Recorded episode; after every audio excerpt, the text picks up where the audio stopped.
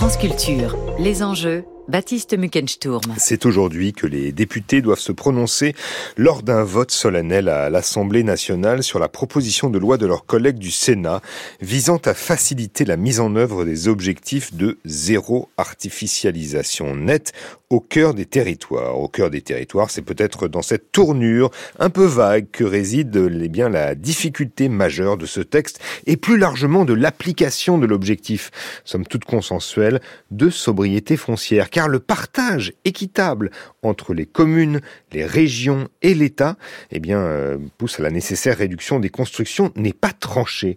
Pour comprendre euh, les résistances du ZAN, le zéro artificialisation nette, et plus largement les difficultés d'engager de manière cohérente et solidaire l'ensemble des territoires dans un élan écologique commun, eh bien, nous sommes en ligne ce matin avec Martin Vanier. Bonjour. Bonjour, monsieur. Vous êtes euh, géographe, professeur d'aménagement et d'urbanisme euh, à l'école d'urbanisme de Paris. Martin Vanier, quels étaient les objectifs du Sénat en proposant un, nouveau texte de loi? Vous vous rappelez le, moment où le Sénat dit qu'il fallait effacer les, irritants de la loi NOTRe euh, c'est un épisode qui m'a fait penser à cette, époque. L'objectif du Sénat était d'aplanir ce qui était estimé comme irritant dans la loi dans la loi euh, climat et résilience sur le sujet du ZAN. C'est-à-dire finalement euh, de prêter une oreille à ce que je propose de considérer comme un ensemble de parties prenantes et d'intérêts qui sont plutôt hostiles à l'idée euh, de la sobriété foncière. Mais peut-être que je, je pousse l'interprétation. Alors donc, euh, faciliter l'application de la loi, on, on dira proprement, euh, essayer de la retarder, on dira de façon plus franche. Mmh, pour qu'elle soit acceptable euh, de tous, il semblerait quand même qu'un consensus se dessine sur deux assouplissements. La garantie rurale, d'une part, et la création d'un compte propre pour les infrastructures d'État. Est-ce que vous pouvez nous expliquer ce que c'est que ces deux dispositions? Euh, Commençons par la garantie rurale. De quoi s'agit-il? Alors, il s'agit euh, d'une disposition qui consiste à permettre à chaque euh, commune euh, dite rurale en France de maintenir son droit à consommer au moins un hectare sur la décennie prochaine, compte tenu du fait que l'objectif général de diviser cette consommation pour tous les territoires par 50%, pouvait aboutir à diviser parfois pas grand-chose par deux et, euh, au, résultat n'offrir une possibilité d'extension en urbanisation qui est très très très faible.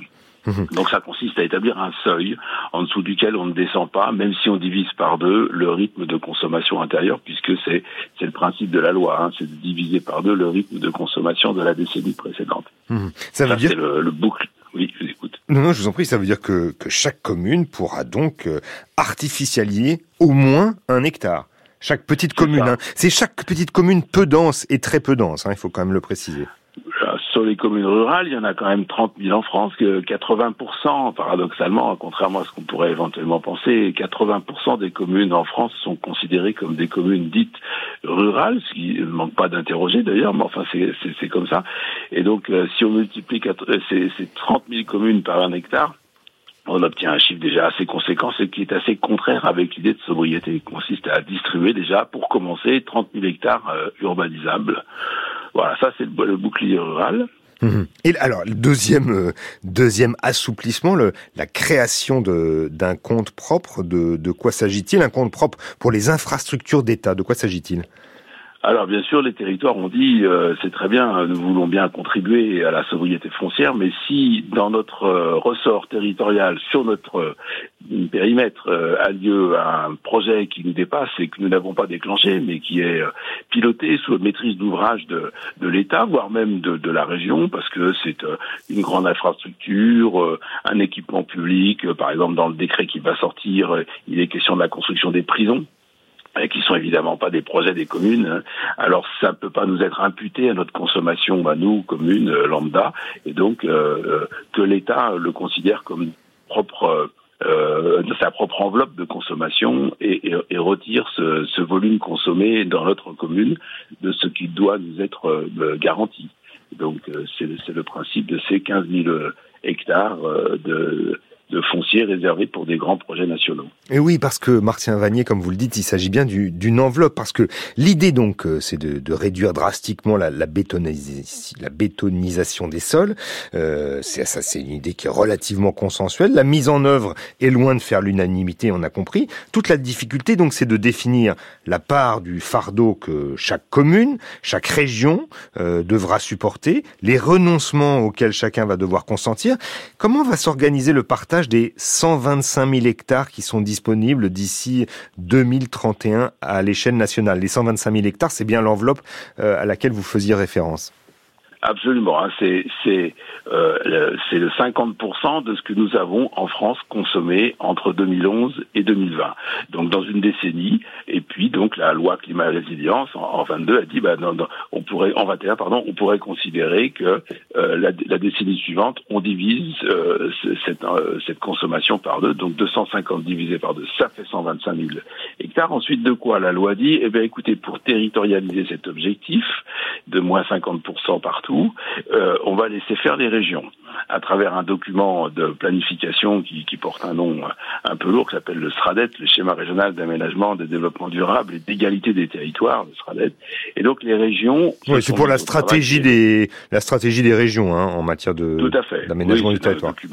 Absolument, un document de planification stratégique. Les régions ont fait leur travail, elles l'ont aujourd'hui achevé en quasi-totalité, mais techniquement il est fait, juridiquement il n'est pas forcément toujours adopté et politiquement pas toujours voté encore, mais techniquement il est, il est réalisé. Et donc chaque région a à son tour repris cet objectif, également négocié pour sa part la part des projets d'État qui euh, que la région, exactement comme ce que je dis tout à l'heure pour les communes, n'avait pas nécessairement apporté elle-même, puisque c'était des projets d'intérêt national et puis s'est tourné vers l'échelon en dessous qui s'appelle le, le, niveau des SCOT, des schémas de cohérence territoriaux. Alors je pense que nos auditeurs connaissent souvent les SCOT parce que chaque Français habite dans un territoire où il y a un SCOT. Un SCOT, c'est un groupement d'intercommunalité communauté de communes, communauté d'agglomération, métropole, etc., euh, qui est dédié à la mise en place d'un schéma de cohérence qui est le document cadre de la planification locale. Alors, tout ça, c'est emboîté. Hein, c'est le SCOT, c'est l'équivalent du STRADET, mais à l'étage en dessous. Mmh. Et c'est au SCOT que revient le, la nécessité ou le devoir ou la possibilité de répartir euh, une enveloppe foncière qui a été décidée par la région. Donc la région euh, indique à chaque SCOT l'effort qu'il va devoir réaliser et cet effort est modulé. C'est pas forcément 50% pour tout le monde. Les régions mettent en place ce qu'on appelle la territorialisation du ZAN, c'est-à-dire une modulation de cet effort en fonction du du contexte du territoire de Scott qui peut être urbain, rural, très peuplé, peu peuplé, sous forte pression, pas sous forte pression, etc. Et on lui demande, la, région demande au Scott un pourcentage qui, aujourd'hui, pour ce qu'on en sait en France, selon les régions, euh, varie de plus ou moins 10%, on va dire, pour simplifier, c'est-à-dire entre 40 et 60. Mmh. Un petit peu plus de 40, un peu moins de 60. J'ai en, en tête l'exemple de, de, la région Rhône-Alpes où la variation va de 42 à 58. Oui, alors justement, parce que effectivement, vous avez raison de, de, de, souligner cet exemple de la région euh, Rhône-Alpes, parce que c'est la première à avoir déjà euh, travaillé d'une certaine manière. Qu'est-ce qu'elle a, qu'est-ce qu'elle a mis en place exactement? Alors, la région Auvergne-Rhône-Alpes, j'ai fait l'erreur. Oui, c'est Auvergne-Rhône-Alpes, vous avez raison. Oui, excusez-moi. La région Auvergne-Rhône-Alpes a été une des premières à, à, rendre sa copie, si on peut dire, celle du SRADET, euh, pour territorialiser Lausanne, et a pris les dispositions qui, d'une certaine façon, anticipaient pour quelques-unes d'entre elles, celles que le, le Sénat va, va probablement... Euh, euh le, le, Parlement va probablement euh, fixé aujourd'hui, euh, ou en tout cas remettre dans le circuit de, de la navette parlementaire. Mmh. Alors, j'en je, je, nomme euh, deux pour l'essentiel. Euh, la garantie rurale en, en région Rhône-Alpes, euh, Auvergne-Rhône-Alpes, pardon, consiste bien à affecter un hectare à chaque commune, euh, un hectare consommable à chaque commune rurale, mais à condition qu'elle soit une petite centralité, c'est-à-dire qu'elle elle est effectivement vocation à, à, accueillir une certaine forme d'urbanisation structurante pour le territoire. Donc, le, je, je rentre pas dans le détail de ce qu'on appelle une centralité euh, en milieu rural, mais enfin, c'est l'équivalent du bourg. Hein, c'est l'équivalent dans nos campagnes, euh, euh non pas du, du village, village, mais du niveau bourg. Voilà. Ah, Et donc, plus petit que le village. Oui, un tout petit peu, la taille au-dessus. Là où il y a effectivement, euh, en général, des commerces, des équipements, des services, un premier niveau de, polarisation euh, qui fait que la commune est certes rurale, mais elle est polarisante. Donc c'est un, une garantie rurale qui n'est pas totalement disséminée dans le territoire, mais qui est affectée au niveau de centralité de la ruralité. Et puis la région Auvergne-Rhône-Alpes a pris une autre disposition qui n'est pas inintéressante, consistant à dire les communes carencées, alors je, suis désolé de devoir expliquer très rapidement en quelques secondes. Allez-y, allez-y, soyons, soyons pédagogues. sont les communes qui, en France, euh, n'offrent pas le seuil minimal de 25% de logements sociaux dans leur parc résidentiel, comme la loi les y oblige depuis 2000, depuis la loi SRU, la loi sur le solidarité et renouvellement urbain d'il y a maintenant plus de 20 ans, et qui oblige toutes les communes de plus de 3000 habitants des, agglomérations urbaines d'avoir au moins 25%, c'était 20, puis c'est devenu 25% de, logements sociaux. Lorsque la commune n'a pas ce, parc de logements sociaux, elle doit le réaliser, faute de quoi elle est désignée comme carencée et elle paye une amende annuelle, le temps qu'elle récupère ce, seuil qui est obligatoire. Hein. Euh, mais évidemment, on peut pas dire à une commune carencée, euh, tu dois diminuer ta consommation foncière, tu n'as plus d'espace pour construire et tu dois réaliser du logement social en même temps. Donc, il y a une disposition dans le SRADET de la région Auvergne-Rhône-Alpes pour permettre aux communes carencées un minimum de 1 hectare qui, lui, qui permettent à ces communes de, de maintenir leur euh, rythme de croissance euh, en production de logements sociaux si elles l'engagent. Mmh. Mais au-delà de, de, cet exemple de la région Auvergne-Rhône-Alpes qui a été euh, donc la, première à mettre en, place euh, ce schéma que vous venez de décrire, on observe quand même une sorte d'absence de, solidarité entre les, différents échelons décentralisés. Ils ont du mal à, partager l'objectif d'intérêt général. Est-ce que il faut dire que, le, par exemple, le pouvoir du maire, euh, sa légitimité même repose euh, largement sur son pouvoir en matière de construction et que le permis de construire, c'est la compétence numéro un des, communes et que là, il va falloir que ils partagent euh, les décisions avec l'intercommunalité. Ça va être plus compliqué. Alors absolument. La, solidarité, euh, euh, comme dirait l'autre, c'est quel numéro de téléphone? La solidarité, quelle échelle territoriale? Alors vous avez raison de souligner le fait qu'aujourd'hui, en, en, France, le maire existe pour l'essentiel, non pas tant par ses pouvoirs de police, qui certes ne sont pas complètement négligeables, le droit de passer des arrêtés. Hein, je parle pas de la police nationale, je parle de, des arrêtés municipaux.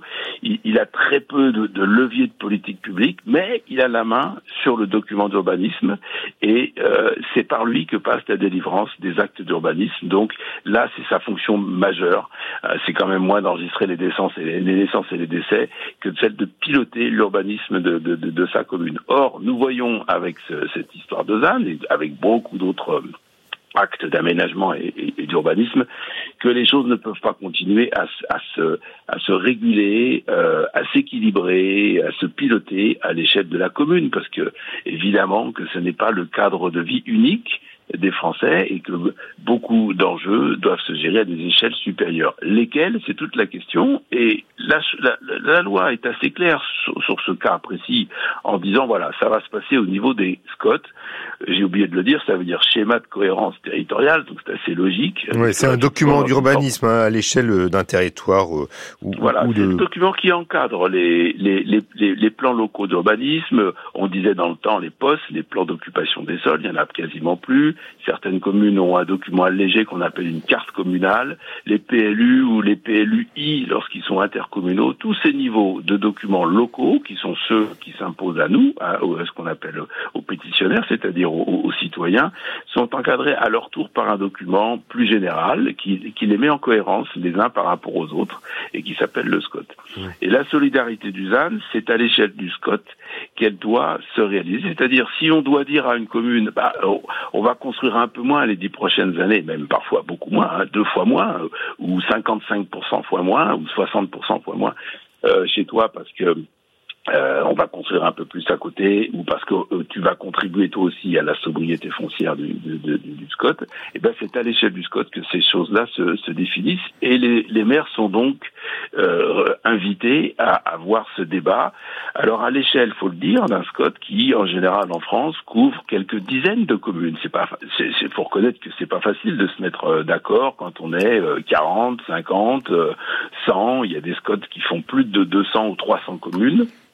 Euh, donc c'est fédéraliste hein, comme, euh, comme, comme approche et euh, entre entre le niveau du SCOT et le niveau du maire, il y a le niveau de l'intercommunalité. Donc là, vous avez la totale. On a fait ce matin, on a, fait tout le parcours des échelles, mmh. et donc c'est aussi à l'échelle des intercos que ce débat euh, ce, ce, débat a lieu. Mais au fond... et, et, et, aussi, il faut noter d'ailleurs qu'il y a aussi un jeu politique euh, sur lequel jouent les, les oppositions, et notamment l'opposition entre le monde rural et, et les métropoles. Malheureusement, on n'a pas le temps d'aller plus loin, mais ça aurait été un, un moyen de, de développer cette discussion. Merci beaucoup Martin Vanier euh, de nous avoir éclairé justement sur cette euh, sur projet de, de la ZAN, de l'article des zones de, de, du zéro artificialisation nette, en discussion euh, donc euh, au Sénat.